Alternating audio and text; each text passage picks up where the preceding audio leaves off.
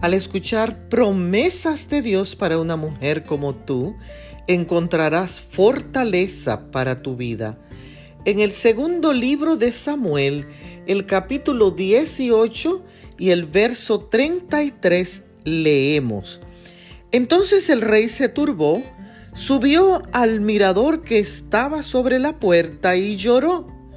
Y mientras iba decía, Hijo mío, Absalón, Hijo mío, Hijo mío, Absalón, ¿quién diera que yo hubiera muerto en tu lugar? Absalón, Hijo mío.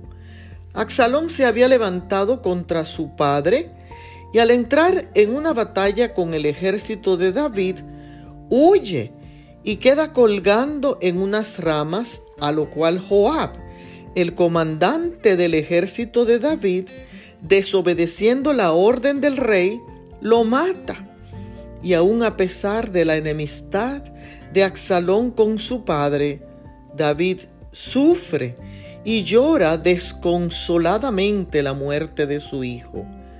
El amor de un padre es el único que se asemeja al amor de un Dios que está listo a dar su vida por sus hijos, aunque, aunque sean ingratos, aunque sean perversos.